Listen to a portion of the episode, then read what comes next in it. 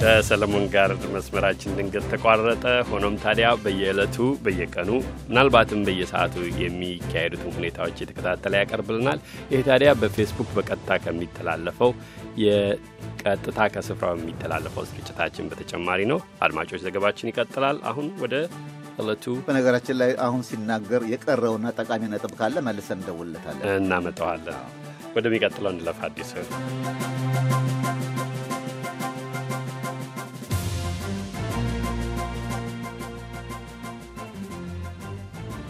Come to you from the Voice of America, Washington.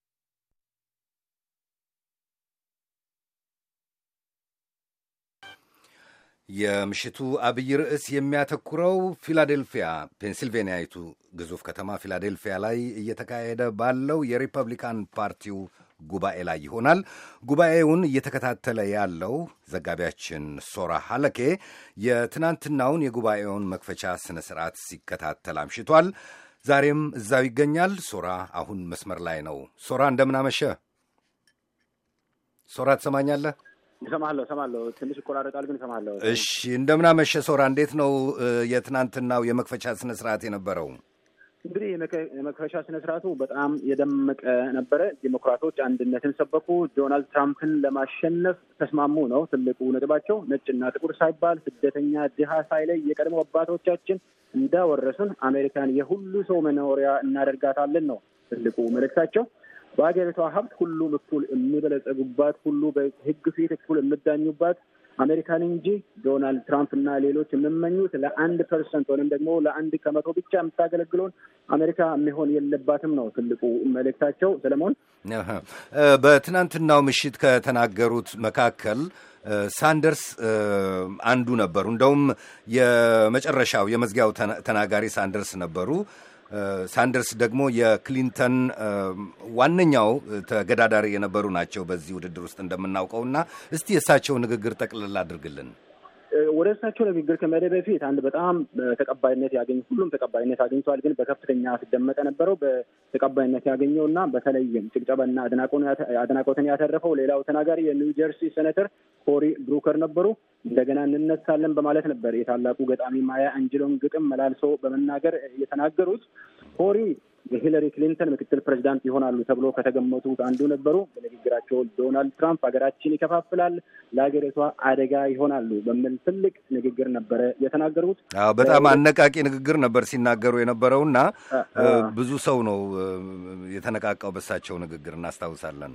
እና ወደ ጠየቀኝ ልመለስና ሳንዴ ሰሞኑን አፈትልኮ የወጣው ሀያ ሺህ በላይ ኢሜል መልእክቶች በ DNC ወይም ደግሞ Democratic National Convention ባለስልጣናት መካከል ከሁለት ሺህ አስራ አምስት ጀምሮ እስከ ሰሞኑን ድረስ ሂላሪ ክሊንተን በርኒን እንዲያሸንፉ ኃላፊዎቹ ሲጎተጉቱ ነበሩ የሚል ዊኪሊክስ ወጥቶ ነበር። እንዲሁም በርኒ ሳንደርስ ሲናገሩ የሚከፋፍል ንግግር ይናገራሉ ተብሎ በጣም ተፈርቶ ነበረ። እንደተፈራ አልሆነም። እንዲሁም እኔ የሚያስፈራኝ ከኢሜሉ ይልቅ የዶናልድ ትራምፕ አስተዳደር ነው የሚያስፈራኝ፣ ለሀገሪቷም የሚያስፈራ ነው ብሎ ነበር የተናገሩት። እንዲህ ነበር ሂላሪ ክሊንተንን ለምን መደገፍ እንዳስፈለጉ ሲናገሩ I served with her in the United States Senate and know her as a fierce advocate በሕግ መወሰኛው ምክር ቤት ውስጥ አብሬያት ሰርቻለሁ። ለሕፃናት ለሴቶችና የአካል ጉዳት ለደረሰባቸው ሰዎች መብቶች እንደምን ያለች ብርቱ ተሟጋች መሆኗን አውቃለሁ። ሂለሪ ክሊንተን ወደር የለሽ ፕሬዚዳንት ይወጣታል። እናም ዛሬ በዚህ ምሽት እዚህ ከእርሷ ጋር መቆሜ ያኮራኛል።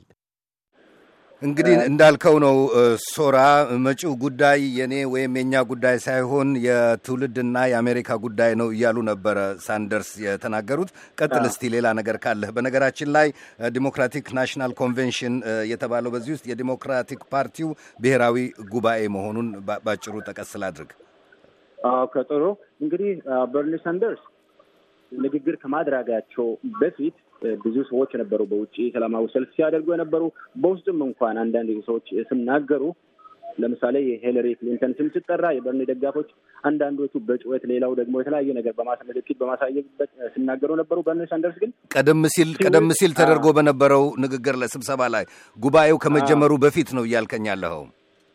ከመጀመሩ በፊትም እና ከተጀመረ በኋላ ሰዎቹ ንግግር ከማድረጋቸው በፊት ሲቃወሙ ነበሩ። ለምሳሌ አንድ ሰው ሲናገር ይጮሁ ነበረ፣ የተለያየ ነገር ያሰሙ ነበረ።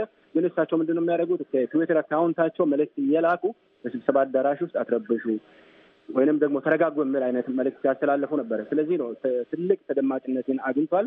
ሌላው ደግሞ የተናገሩት ብዙ ብዙ ተናጋሪዎች ነበሩ። ሂላሪ ክሊንተን የሚያሞጋግሹ ሌሎችም ነበሩ። ለምሳሌ ሚሼል ኦባማ የፕሬዚዳንት ኦባማ ባለቤት ተናግሯል።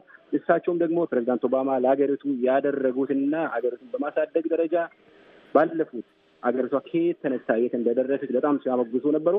እኔ ከእንግዲህ በኋላ የሚመስለኝና የምታየኝ እና የምመርጣቸው ሂለሪ ክሊንተን ነው። ምክንያቱም ይቺን ሀገር ወደ ፈለግናት ሊያደርስልን የሚችሉ ድሃና ሀብታሙን ሳይለዩ አንድ የማያደርጉን ሂለሪ ናቸው በምል ነው እኔ ከእሳቸው ጋር ነኝ ብሎ ነው የተናገሩት። እንደ ነበር ያሉት። And when I think about the kind of president that I want for my girls and all our children, that's what I want. ለልጆቼና ለሌሎችም ልጆቻችን ምን አይነት ፕሬዝዳንት ይገባናል ብዬ ሳስብ የምፈልገው የተረጋገጠ ጥንካሬና ብርታት ያለው ይህ ስራ ምን እንደሆነ የሚያውቅና አንክሮ የሚሰጠው ፕሬዝዳንት ነው። የሚያጋጥሙት ጉዳዮች እንዲያው ጥቁርና ነጭ አለመሆናቸውን በአንድ መቶ አርባ የትዊተር ፊደላት የሚፈቱ አለመሆናቸውን የሚረዳውን ነው። እሺ ሶራ ቀጥል። እንግዲህ ሌላው የተናገሩት ኤሊዛቤት ዋረን ናቸው። እስቲ ድምጻቸውን አንድ እንስማና ከዛ በኋላ ጠቅላላ አድርገን እናገራለን።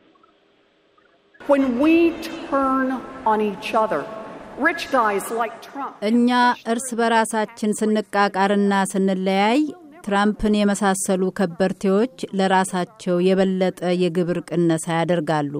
እኛ ደግሞ ትምህርት ቤቶቻችንን ለመደገፍ ወይም አውራ ጎዳናዎቻችንን መልሰን ለመገንባት ወይም በልጆቻችን የወደፊት እድል ላይ ለማፍሰስ የምንችለው በቂ ገንዘብ አይኖረንም ማለት ነው።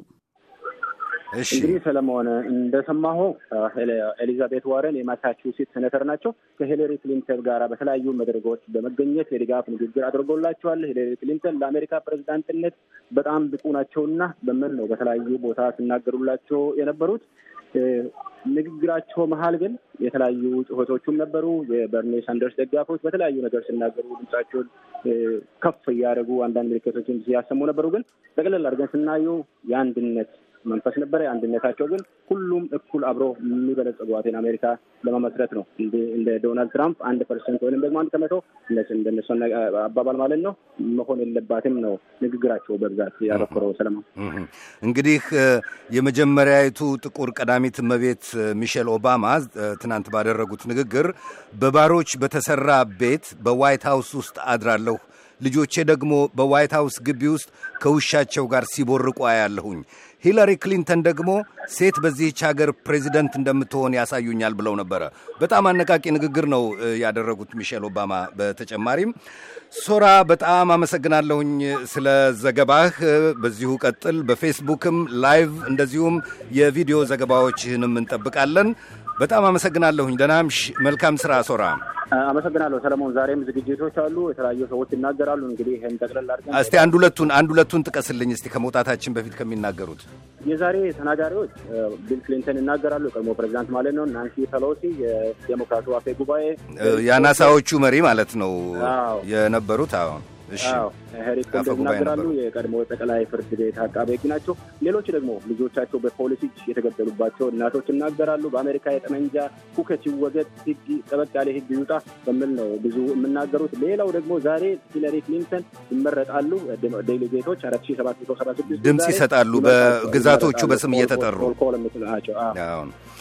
እሺ ሶራ፣ እንጠብቃለን ዘገባህም። በፌስቡክም ላይቭ ወይም በቀጥታ ስርጭት እንከታተልሃለን። በጣም አመሰግናለሁኝ። በድጋሚ መልካም ምሽት።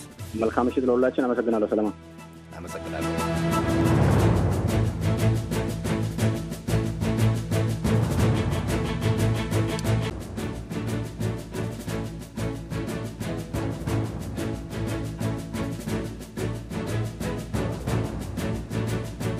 ከሰለሞን ጋር መስመራችን ድንገት ተቋረጠ። ሆኖም ታዲያ በየዕለቱ በየቀኑ ምናልባትም በየሰዓቱ የሚካሄዱትን ሁኔታዎች የተከታተለ ያቀርብልናል። ይህ ታዲያ በፌስቡክ በቀጥታ ከሚተላለፈው የቀጥታ ከስፍራው የሚተላለፈው ስርጭታችን በተጨማሪ ነው። አድማጮች፣ ዘገባችን ይቀጥላል። አሁን ወደ እለቱ በነገራችን ላይ አሁን ሲናገር የቀረውና ጠቃሚ ነጥብ ካለ መልሰን እንደውልለታለን፣ እናመጣዋለን። ወደሚቀጥለው እንለፍ። አዲስ